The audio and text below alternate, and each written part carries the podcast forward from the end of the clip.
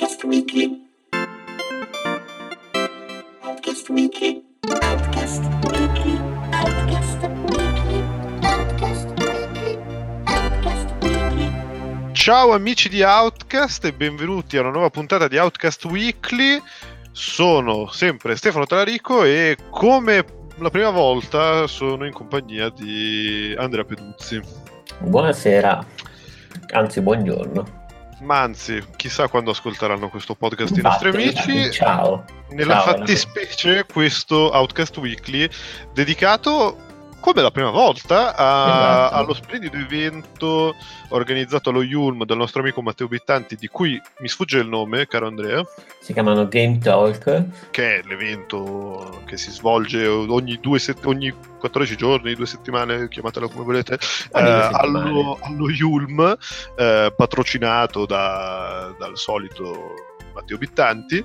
Eh, la seconda settimana, il secondo appuntamento era con Alex Camilleri, il- il- l'amico di Outcast, anche lui. non a caso dicevamo che, che questo evento sembra fatto per accogliere gli amici di Outcast, prima Babic e poi Camilleri, che è il, è il designer di Palermo che lavora inspiegabilmente a Malmo in Svezia. E io non sono andato, a differenza della prima volta, perché mi è, mi è preso il male di vivere primaverile milanese eh, con tanto di morte e quindi sono dovuto eh, stare a casa a imbottirmi di farmaci e a dormire. Ma invece tu, Andrea, sei sceso da- dalla tua fredda casa operaia in riva al lago di Como e sei venuto fino alle porte di Milano a, a rimirarti della bellezza di Matteo Bittanti. Sì, sì, sì, come sempre è stato molto bello e tra l'altro ho conosciuto Alex Camilleri che finora avevo sentito solamente per podcast o diciamo per interposta persona, e, insomma, abbastanza simpatico. Allora, eh, il talk appunto eh, eh, si intitolava Giochi idiosincratici, ovvero idiogiochi. Eh, non so se il titolo sia scelto da Camilleri o sabotato poi da abitanti, Comunque sta di fatto che Camilleri ha eh, raccontato praticamente un po', inizialmente si è presentato, per cui mm, ha parlato della sua carriera di game designer eh, in Svezia a Malmo e ha anche parlato diciamo di alcuni suoi progetti precedenti, eh, in particolare di Memoir and Code Risu. Pronunciato correttamente? Eh, Reissue. Risu, perfetto, sì, sai che io purtroppo ho diversi problemi. Comunque, il talk è stato E non tutti collega- collegati con l'inglese, tra l'altro. No, ma sai che tra l'altro, scusate amici as- mm, ascoltatori, una divagazione, io quando non mi sento sotto prova lo pronuncio correttamente, però se per esempio so di avere davanti uno che lo sa bene, tipo tu Stefano, eh, vado in pappa, ma comunque...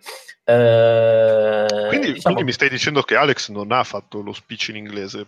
No, no, no, mi, ha scritto, mi ha scritto tipo il giorno prima di- chiedendomi ma Babic ha fatto lo speech in inglese? Perché io domani devo andare lì e non so... Ah, no, non no, so Babic cosa- l'ha fatto in triestino, se non ricordo male. Sì, no, infatti, sì, sì, Per cui lui l'ha fatto con un italiano, tra l'altro mh, secondo me molto buono, anche piuttosto forbito, però lui eh, finito lo speech è venuto a chiacchierare così tutto quanto, era molto preoccupato di- dei congiuntivi, continuava a chiedere se aveva sbagliato congiuntivi ed è stato rassicurato.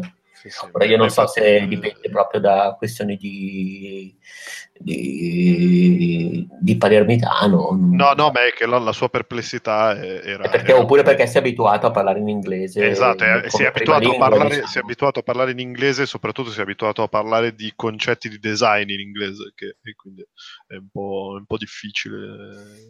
Vabbè, comunque diciamo, io confermo, ciao Alex ci ascolti, che hai mantenuto il tuo italiano perfettamente. Comunque, il suo talk eh, parlava sostanzialmente di eh, come l'identità di un game designer eh, confluisca nel videogioco. Sostanzialmente questa cosa è piuttosto rilevante perché Alex appunto ha creato questo gioco, eh, se non sbaglio un paio di anni fa, eh, che era sostanzialmente un diario interattivo della sua vita fino al momento dell'uscita del gioco. Quindi comunque per lui evidentemente è molto importante l'identità eh, dell'autore all'interno del gioco. Ha parlato praticamente di come anche l'identità deve emergere dal gioco, quindi di come il game designer mh, deve in qualche modo arrivare all'utente del gioco senza effettivamente eccessiva invadenza, però comunque ehm, non solo attraverso il singolo gioco, ma eh, l'identità deve, secondo lui, eh, esprimersi attraverso mh, tutta la poetica, tutta la creazione di un game designer, comunque così è quello che a lui piacerebbe fare, diciamo così.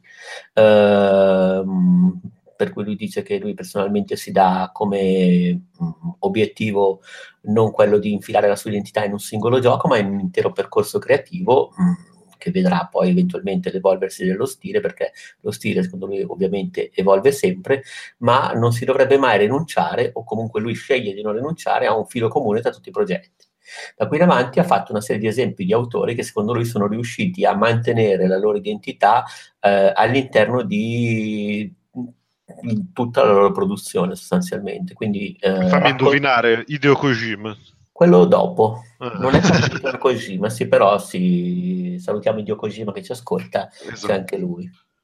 No, è partito in realtà da Keita Takahashi, che okay. è l'autore di Katamari Damaci, sì. e sostanzialmente ha raccontato che il suo, diciamo così, obiettivo come designer, quindi evidentemente uno dei suoi tratti anche di personalità, è il divertimento, cioè a Katashi Takashi piace molto far sorridere la gente. Pensavo a raccogliere la rumenta, però va bene anche così. Mm, beh, non è detto che le due cose non possano andare di pari passo. Che bello. Comunque, ehm, questa è la sua anche principale motivazione che lo spinge a fare videogiochi e, eh, ed è praticamente riuscito ad abbracciare più di altri questa filosofia e a metterla ad esempio nei suoi giochi, come appunto in Katamari Damacy o eh, in Nobi Nobi Boy. Eh, tra l'altro Kita Kakashi, io non lo sapevo, è anche il curatore di, eh, del design di parchi giochi fisici, credo in Inghilterra e in Giappone. Che meraviglia!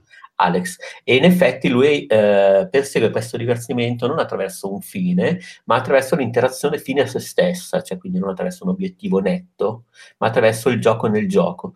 Per cui lui, piace realizzare, e con Nobi Nobi Boy ad esempio l'ha fatto più che in altri giochi, eh, dei veri e propri parchi giochi videoludici, quindi degli spazi di gioco che originano il divertimento. E questo è praticamente un po', diciamo, un riassunto molto molto asciutto della sua poetica di design. Il secondo esempio che Alex ha eh, enunciato è stato, non lo conoscevo, Mandi Maramani, che è uno sviluppatore iraniano mh, mm, che praticamente ha come fil rouge e come diciamo identità di designer la cultura persiana e il voler comunicare la cultura persiana attraverso i suoi giochi. Quindi in particolare eh, eh, diciamo, racconta elementi della cultura persiana, ma anche dell'arte persiana, e eh, lo fa ispirandosi anche a persone che conosce. Quindi, ad esempio, c'è un gioco, eh, il suo primo gioco, che adesso eh, non, purtroppo mi sfugge il titolo, eh, è stato ispirato proprio a sua madre. Quindi, mm. diciamo, ha fatto comunque un una sorta di racconto implicito eh, autobiografico dedicato comunque a sua madre e conseguentemente comunque al racconto del, della cultura persiana. Arriviamo invece al piatto forte di quello che è il, uh, ovviamente diciamo, il talk, nel senso che uh, Camilleri è evidentemente un appassionato di Kojima, dal momento che qualche tempo fa aveva addirittura stilato una cronologia degli eventi di tutta la serie Metal Gear, anche solo per fare questa cosa, io dico roba sì. da farsi esplodere la testa. Sì, comunque eh, io, la, la, definizione esatta l'ultima volta che ho controllato sulla Treccani era stalker, però fai pure. Ok, eh, dici per gli esempi proprio per mettere assieme, ma no, secondo me Stalker è più sulla vita con Kojima. Così, eh quanto... no, appunto. Cioè, no, no, lui ha messo assieme... Considerando che credo, credo, che il Camilleri abbia tipo la più grande collezione di cimeli, fatti, situazioni collegati anche solo vagamente a Kojima, e quindi... Non credo, perché credo che di quel primato spetti a me. Attenzione! Questo, Camilleri. Attenzione. Se, la, se, solo l'avessi saputo prima ti avrebbe ucciso. Eh, lo so, lo so, lo so. Dunque, Kojima, eh, nonostante praticamente mh, mm, passi come il game designer, su questo sono completamente d'accordo con Alex, cioè come il game designer dalle poetiche complesse, il game designer amante del cinema, in realtà è eh, praticamente un game designer puro, nel senso che ovviamente eh, lavora sul game design prima che sul racconto. E eh, oltre a essere, nonostante diciamo racconti sempre storie di guerra, quindi storie comunque di fantapolitica, storie che mh, altri autori, diciamo, virerebbero sulla violenza, eh, lui in realtà le racconta attraverso un fortissimo messaggio pacifista. Eh, lui è una persona, così evidentemente un pacifista, utilizza la sua vita reale, il suo carattere come ispirazione per i suoi lavori e eh, praticamente non utilizza mai nel Metal Gear la violenza fino a se stessa, ma soprattutto se ci si pensa, eh, è un concetto piuttosto diciamo comune, ma raramente capita di declinarlo in quest'ottica, premia sempre nei suoi giochi il giocatore che non utilizza le armi da fuoco o la violenza, tant'è che appunto giocare a Metal Gear, game design di Metal Gear è, eh, diciamo, prevede eh, la dinamica stealth al massimo livello, nel senso che volendo si può utilizzare la pistola tranquillanti per far fuori anche i boss più importanti. Adesso non ricordo se ci sono degli esempi in cui eh, bisogna effettivamente uccidere il proprio avversario nei vari Metal Gear. Ho la sensazione, ma così a naso, che siano eh, sequenze non interattive, quelle in cui comunque la storia evolve attraverso qualche la morte, sì. una morte, sì, così. Però diciamo che il grosso del gameplay è possibile da affrontare in maniera pacifista ed è in questo modo che Kojima, al di là di quello che poi racconta attraverso le sue suggestioni cinematografiche, comunica la sua eh, moralità. E questa è una cosa secondo me molto molto uh, interessante, a cui tra l'altro banalmente io nonostante mi sia fregiato poco fa di um, questo titolo di Spetto di Cosima, non ci avevo mai pensato, nel senso che ho sempre pensato che sì, c'era la possibilità dello stealth, ma proprio al fine della meccanica stealth, per questione di spionaggio, okay. e non invece perché ci sia una vocazione al pacifismo. Beh, ma non scopriamo certo oggi che tu sei un tutto chiacchiere distintivo, voglio dire. Sì, sì, sì, no, assolutamente. No, ma mi ricordo in realtà anche ehm, Metal Gear Online, mi sembra, il, eh, in cui lo scopo, del, lo scopo dei, dei, dei, giocatori era di fermare la, il, l'inverno atomico in pratica. Cioè... Sì, eh, ma è sempre lo scopo di, dei vari Solid Snake. Sì, sì, però voglio dire, ne, ne, il, fatto che, il, fatto che, fosse il, lo scopo ultimo di una modalità multiplayer online in cui c'erano dei giocatori che impersonavano tipo un avatar di, di, di loro stessi all'interno del mondo del gioco e non un personaggio eh, dal, dall'epica e dalla storia ben definiti da, da, dal game designer. Sì, sì, sì, sì, no, infatti è una cosa davvero cioè, interessante comunque il modo in cui Alex ha presentato questa cosa. L'ultimo esempio, invece, eh, che ha portato nel suo talk è stato, prova a indovinare. Mm, no, no, no, non saprei. Nino Frassic. Quasi, David Cage. Perfetto. David Cage che praticamente eh, uno dei suoi tratti distintivi di design e evidentemente anche un tratto diciamo così di personalità è l'odio totale verso il concetto di game over. E praticamente l'assenza o comunque diciamo la, l'evitamento per quanto possibile del concetto di game over eh, nei suoi giochi è proprio uno dei suoi elementi stilistici eh, più chiari, più netti che lo identificano, che in qualche modo sono la sua firma dei suoi lavori. In effetti, addirittura ci sono i giochi ormai alla David Cage, è facile, osservava Alex, giocare a un gioco simile a quelli di David Cage e pensare questo è un gioco o di David Cage o alla David Cage, cioè comunque diciamo per sottolineare il fatto che mh, mm, piace o non piace David Cage, per esempio a me piace per alcuni tratti di design, ma non mi piace il suo modo di scrivere, come per molti immagino.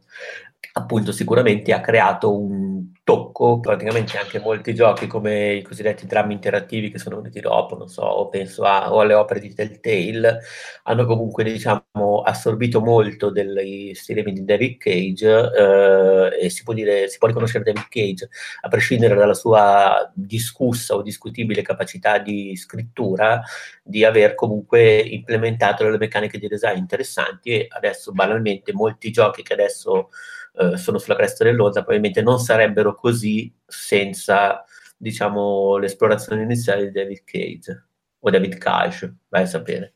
No, penso, penso Cage perché il suo scopo era eliminare, eliminare il, retrogusto francese dal suo nome, nonostante sì, poi no, in realtà fosse De Gruttola, ricordiamolo sempre. Sì, è vero, è vero, è vero, è vero, è vero. Beh sì, giusto comunque che abbia fatto questa operazione, lo ammiro. Comunque per chiudere il suo talk, Alex ha chiusato dicendo che effettivamente per, diciamo, osservare tutta questa, la propria identità, diciamo, per cercare di comprenderla a fondo è importante distaccarsi dai singoli progetti e riflettere invece su quello che è il, la propria sensibilità al game design, se si è un autore appunto di videogiochi.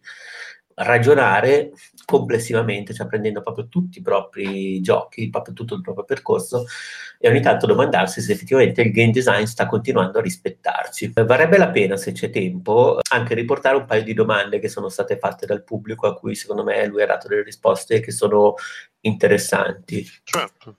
Allora, gli è stato chiesto se, eh, dal momento che lui ha tradotto la sua vita o parte della sua vita in game design, come fa oggi a far convivere la sua anima d'autore indie, comunque diciamo quella che è la sua origine, con la vita in azienda.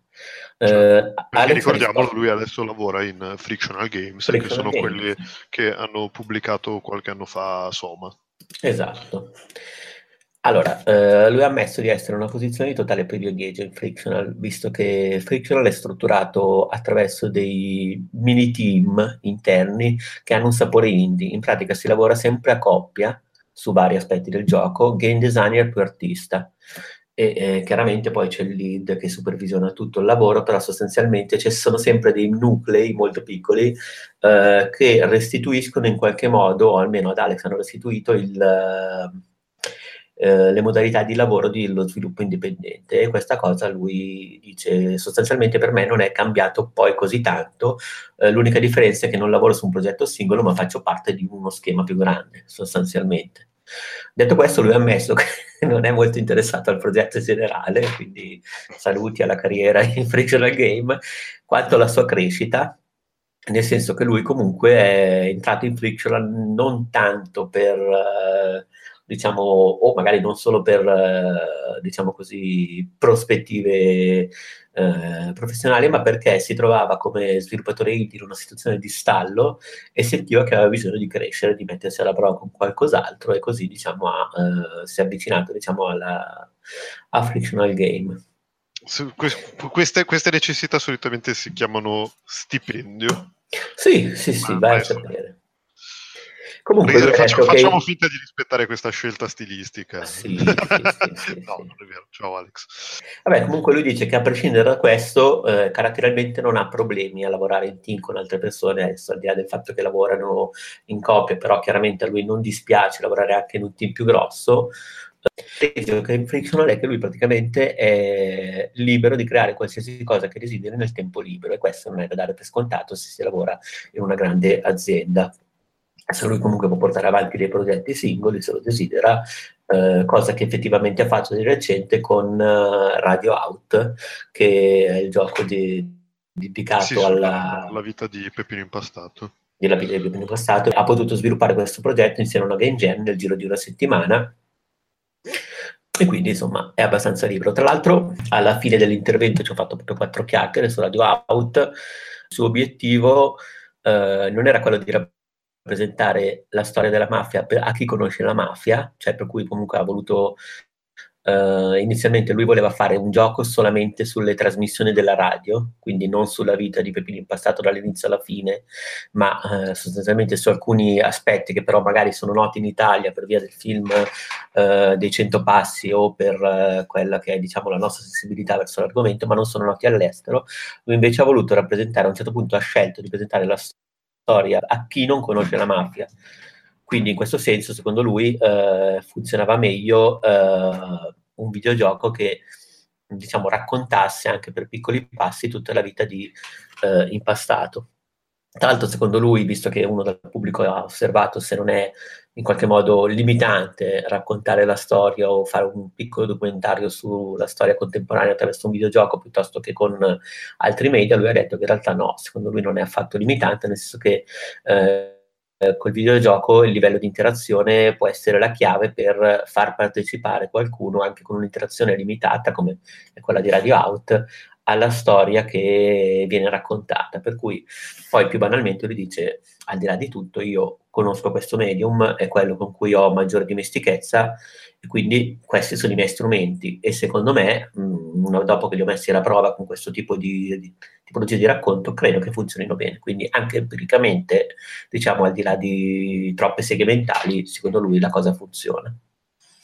Eh, ad ogni modo, lui ha scelto di raccontare l'arco della vita di Pipino in passato proprio per eh, evitare la visione della mafia stereotipata che c'è all'estero, mh, mm, che vabbè, è stata comunque pompata da film eh, come Il Padrino o altri film di mafia che sostanzialmente sono delle riduzioni delle opere shakespeariane che con la mafia reale non hanno niente a che vedere o comunque hanno poco a che vedere, cioè i soliti concetti, l'onore, la famiglia, così, però sono storie tutto sommato epiche eh, molto molto lontane da quella che è la mafia italiana, che è tutt'altra cosa evidentemente.